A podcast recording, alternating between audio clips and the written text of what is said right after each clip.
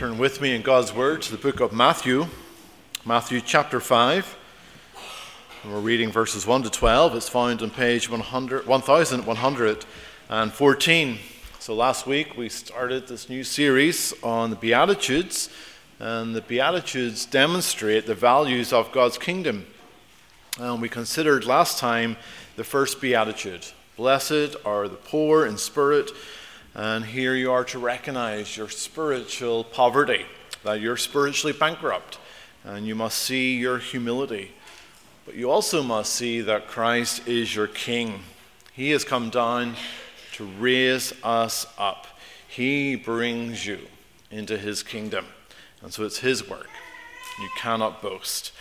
Well, this evening we are coming to the second Beatitudes. Let's read uh, the whole of these Beatitudes. And as I said last week, it's a good idea uh, to take the time over the next number of weeks to memorize the Beatitudes as we study them. So listen to God's word. And seeing the multitudes, he went up on a mountain, and when he was seated, his disciples came to him. Then he opened his mouth and taught them, saying, Blessed are the poor in spirit, for theirs is the kingdom of heaven. Blessed are those who mourn, for they shall be comforted. Blessed are the meek, for they shall inherit the earth. Blessed are those who hunger and thirst for righteousness, for they shall be filled. Blessed are the merciful, for they shall obtain mercy. Blessed are the pure in heart, for they shall see God. Blessed are the peacemakers, for they shall be called sons of God. Blessed are those who are persecuted for righteousness' sake for theirs is the kingdom of heaven.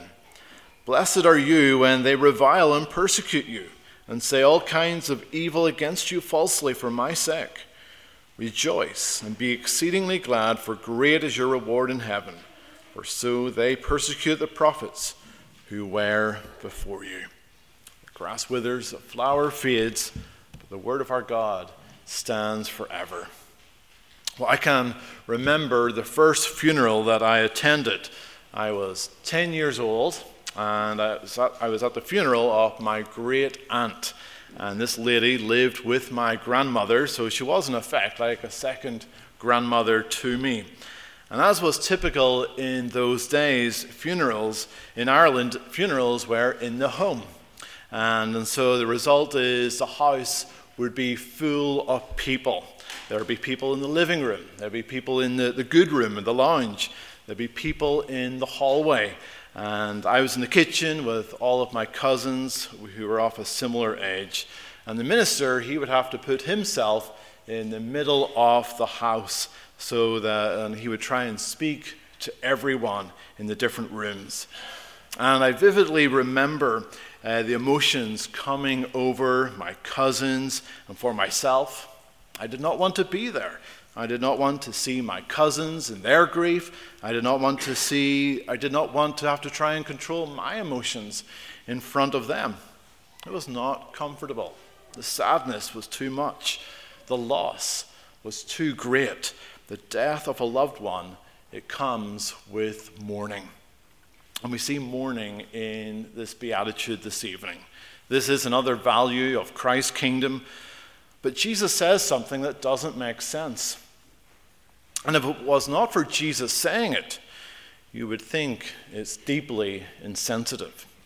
Blessed are those who mourn.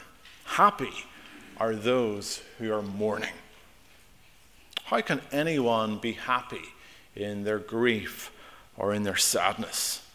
And so I want you to notice do not avoid mourning over your sin. For you are blessed as you mourn, knowing that in Christ you have comfort and you have hope. And children, I encourage you to draw a picture of someone feeling sad, but remember this person will know God's comfort. So, firstly, this world avoids mourning, and you're tempted to do the same. So, how do you cope with sin and death?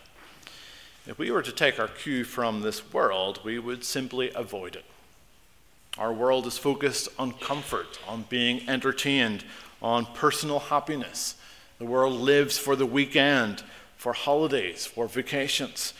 We seek to escape reality rather than, take, rather than face it on. And this has even affected how we view death. Just consider funeral services today. They have been transformed from a thanksgiving service for the life of a particular person to a celebration of life, a party, a send off. No one is allowed to be sad. Everyone is to wear bright colors. There is reluctance to acknowledge the truth that your friend or your loved one, your relative, is no longer present. And we listen to trite phrases like, they are always with us. That's simply not true. They're gone. And that's why it hurts. That's why there's a loss. And the right response is to grieve, is to mourn. Death today is considered the last taboo. No one is willing to talk about it. We instead use lots of other phrases like they passed away, or they're resting in peace, or they have departed, or they've slipped away. And I'm not saying it's wrong to use these words, I use them too. But it's interesting how we even struggle to use the word death. We seek to soften it so it's not so stark. However, the reality is that death is real and it is inevitable for each one of us. It's the reality for everyone living in this world. And simply putting your head in the sand and pretending that it's not real, that's not a good way of dealing with it. And yet, as Christians, we are to be ready for death. It should not be a taboo. We should not react in this way. We are to be prepared to die. And that's to be seen practically. You should have your will set up. You should uh, make preparations for what's going to happen to your belongings. Those are things that you should be thinking about. It makes no sense for a Christian to ignore it as if death will never happen. But as well as practical preparations, more importantly, there needs to be spiritual preparations. There will come a day when each one of us will die and you have to be prepared for what is next. And the Bible helps us understand what is next. We go and meet our Creator, who is our judge. But He's also our Savior. And those He saved, He brings into His kingdom. And those He has condemned, they face His wrath in hell. And the reason we die in the first place is because of sin. Each one of us, we are sinners. There are things that we have done wrong, things that we are not proud of. There are things that we don't do that we should have done, and we're filled with regret for not doing it. And these are offenses to God. And the Bible teaches us that the wages of sin is death. And so we die as a result of sin. But the concept of sin is something that we're also not comfortable with. So not only does the world avoid death, it also avoids talking about sin. Sin is offensive. And now, even the word sin is being changed in its meaning. So, sin, rather than being a taboo, is now seen as something naughty. It's something that we laugh at. It's a guilty pleasure. Consider many jokes that are made on the TV. Often they are jokes about sin. Number of nightclubs, they use the word sin in their name. Las Vegas is known as Sin City. It's a place where you are to have fun. One newspaper ran an article titled The Seven Deadly Sins, and the writer of the article said, In this day and age, sin has lost its sting. A bit of sinning is much more likely to be seen as a spot of grown up naughtiness, the kind of thing that sends a delicious shockwave through the system. The world's response is not the right response to sin. Jesus is telling you how you are to respond to sin. Sin is serious. So you're not to avoid thinking about it. Instead, you are to mourn over it. And this follows well from the first beatitude Blessed are the poor in spirit. An attitude of humility is to be evident in your life, a recognition that you are dependent on God but as well as this humility, there is mourning for what we do contribute. We contribute our sinfulness. You are to realize that you are sinners and mourn over this fact. Mourn over the sins that you have committed. So while we mourn over death and we mourn over the sufferings in our life, I believe this beatitude is primarily focusing on mourning over our sin. And Jesus said, We are blessed for doing so. Well, secondly, you're to mourn over the sin in this world. Well, the past few weeks have been particularly bleak. There was a terror attack by Hamas in Israel, killing over 1,000 civilians, injuring another 5,000 and more, as well as 240 people being taken hostage. And this has led to an Israeli response to kill Hamas terrorists and remove the threat. And this has also led to thousands of civilians being killed. As well as this, there is a moral confusion of those who are supporting Hamas and speaking favorably of the violence and the bloodshed that they have incited. Then there is a mass killing in Maine where a gunman killed 18 dead in a bowling alley and a restaurant, including many young people. And then this past week in the state of Ohio, they voted for abortion to become a legal right at all stages of pregnancy. These are sad days. And how are you to respond? Well, you are to mourn. It's right to be upset. In response to this evil, in response to sadness, you are to cry out to God. And don't we see this continually in the book of Psalms? The psalmists are crying out to God in the face of evil. Jesus said, Blessed are those who mourn. He's not meaning you are to be emotionally happy, but he's saying the right thing to do is to mourn. John Stott says some Christians seem to imagine that, especially if they are filled with the Spirit, they must wear a perpetual grin on their face and be continuously boisterous and bubbly. However, the Christian life, according to Jesus, is not all joy and laughter. There are times for Christians to mourn. And so when you see the sin in this world, be quick to mourn rather than to ignore it.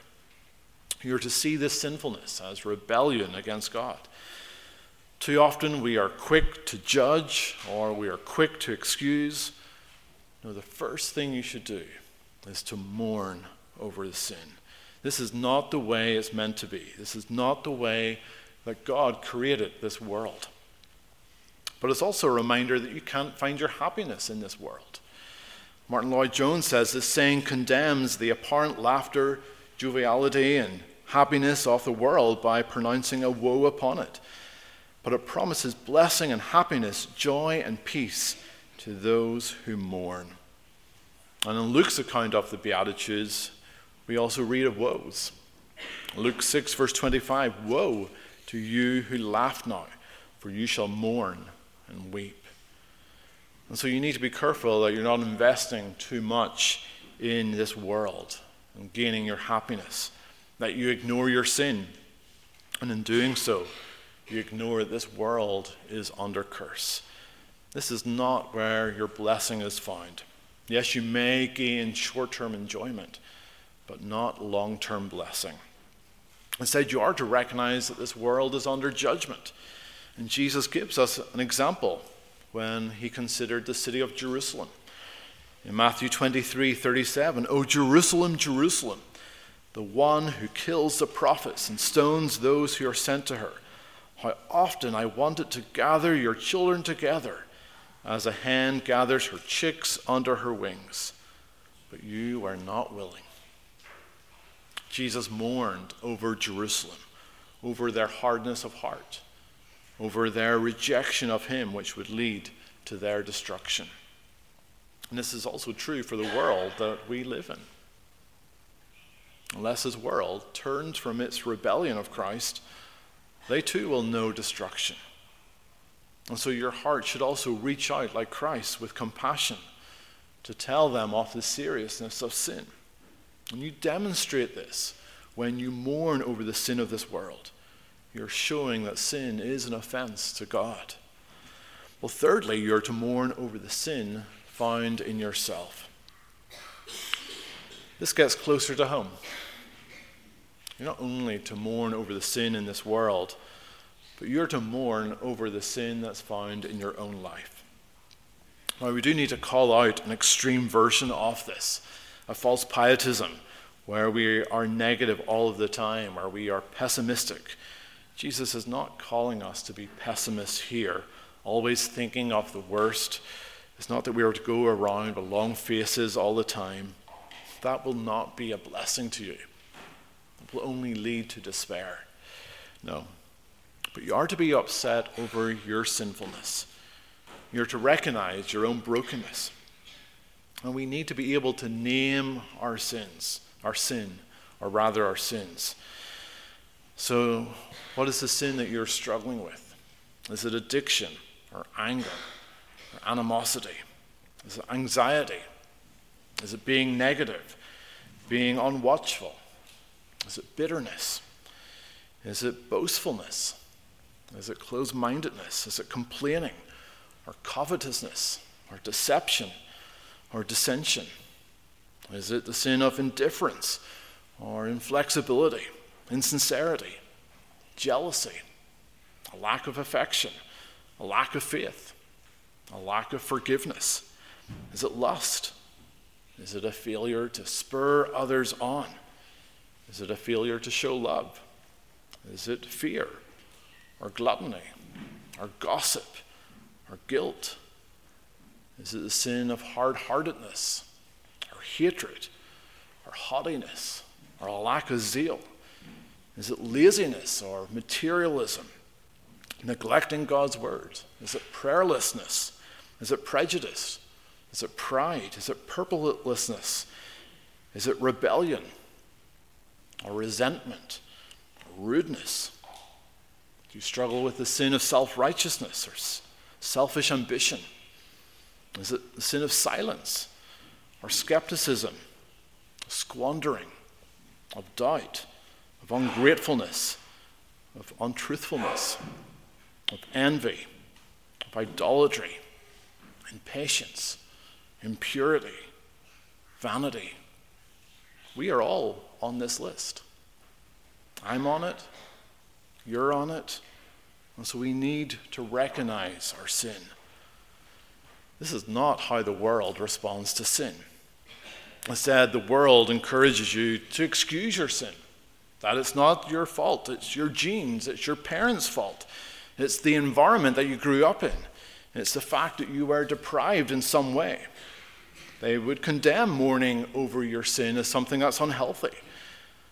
But that can't be right. For if you don't recognize your own sin, your own brokenness, your inconsistencies, your struggles, well, then you won't seek a solution to your sin. All you're doing is putting band aids over the problem and saying it's not that bad. But it really is that bad. That's why it's right to respond by mourning. And it's not simply that you are feeling a disappointment to yourself.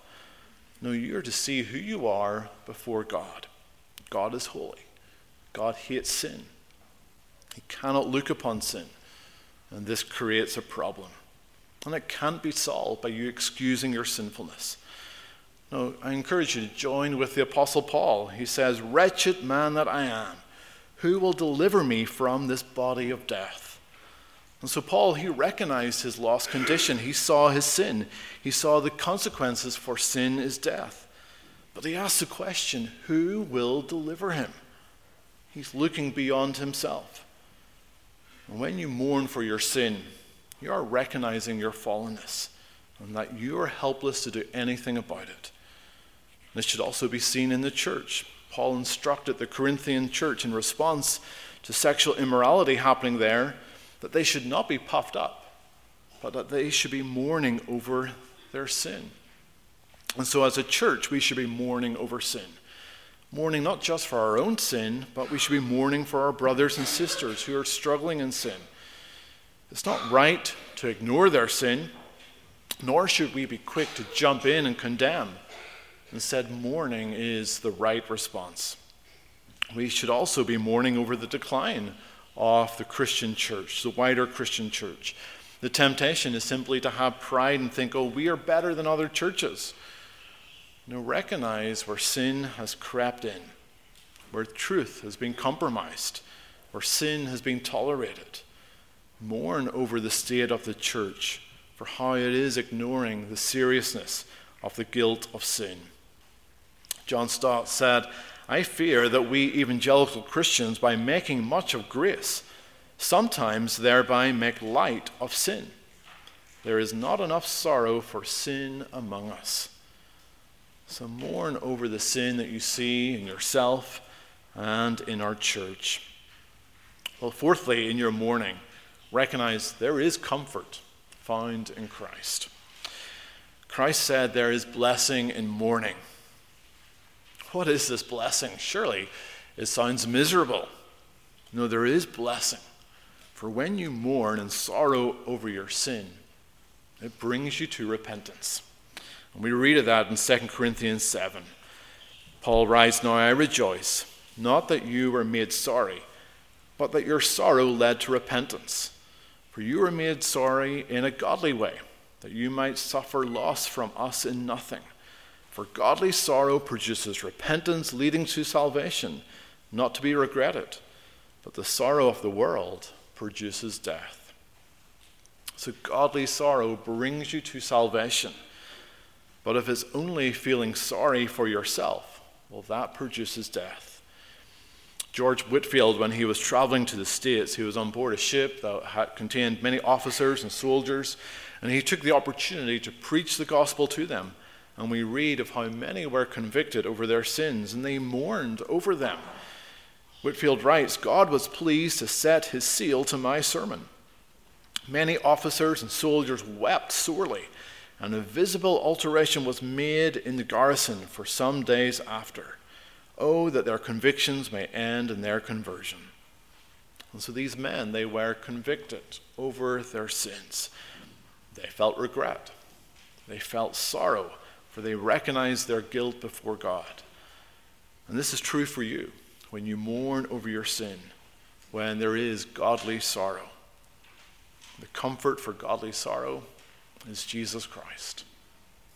No wonder the prophet Isaiah, in speaking of a coming Savior, described him as one who would comfort his people. He would bind up the brokenhearted. No wonder Simeon looked forward to the consolation of Israel when he saw baby Jesus, he was able to say to God, My eyes have seen your salvation. And so in Christ, there is comfort, for through him, you and I, we have salvation from our sins. That doesn't end our mourning. The tense of mourning here is that it is continual, it's constant. And that's because even though we know Christ's forgiveness, we still sin. And so there is to be continual mourning. And so in your sorrow, you are to be repenting of your sin. Duguid expresses it well when he writes, My sin was pounding the nails into his hands. My sin was pressing down the crown of thorns onto his head. My sin was driving his sense of utter abandonment by God. When we realize that, then the knowledge that we sin each and every day becomes something we weep over. Your sin cost Christ his life, but his death and his victory over death is what gives you comfort, even as you mourn, for through it you know the forgiveness that is found in Christ. And the more you see your sin, the more you are to mourn over it. But also, the more you are to acknowledge that Christ's death has dealt with your sins. You're not to languish in despair, but you're to know Christ's comfort. Well, then, finally, in your mourning, recognize there's hope found in Christ. So, in the comfort that Christ offers us, he offers us hope. And this hope is not only for ourselves, but it's for the whole creation. In Romans 8, it speaks of this world groaning. This creation is waiting for the day when it will be delivered from corruption. And so the hope for this world is also our hope. It's found in Christ. And that's because Jesus Christ embodied this beatitude. Isaiah describes him as a man of sorrows who was acquainted with grief. He knew what it was like to mourn. Now, he did not mourn over his own sins, for he had none, but he did mourn over the sins of others. He did mourn over the effect of sin in this world. As he stood beside Lazarus' grave, Jesus wept He mourned the brokenness of sin. This was not the world that he had created. He mourned at how sin can cause brokenness and loss. But in the case of Lazarus, he brought him back to life. He turned the mourning of Mary and Martha into joy. He turned his own mourning into joy. This is a glimpse of what he will do when he returns to this world. He will remove sin, and so remove the consequences of sin, so that there will be no more death. This is a hope that you have to look forward to. And we read of this in Revelation 21. Now I saw a new heaven and a new earth, for the first heaven and the first earth had passed away. And God will wipe away every tear from their eyes. There shall be no more death, nor sorrow, nor crying. There shall be no more pain, for the former things have passed away. Jesus has promised you that in glory, sin will be no more. And so your mourning will be over. That is what you have to look forward to in heaven. So this week, when you sin, and you will, take time to mourn over your sin. Don't ignore it. Don't excuse it away. But also don't think don't simply think that God has that covered by his grace. No, consider the offense of your sin. Repent of it. Turn away from it. Put it to death. Replace it with good fruit. But know the comfort that you have because of Christ's forgiveness. And also recognize the hope that you have for one day Christ will remove sin completely. So do not avoid mourning over your sin, for you are blessed as you mourn, knowing that in Christ you have comfort and you have hope. Amen. Let's pray.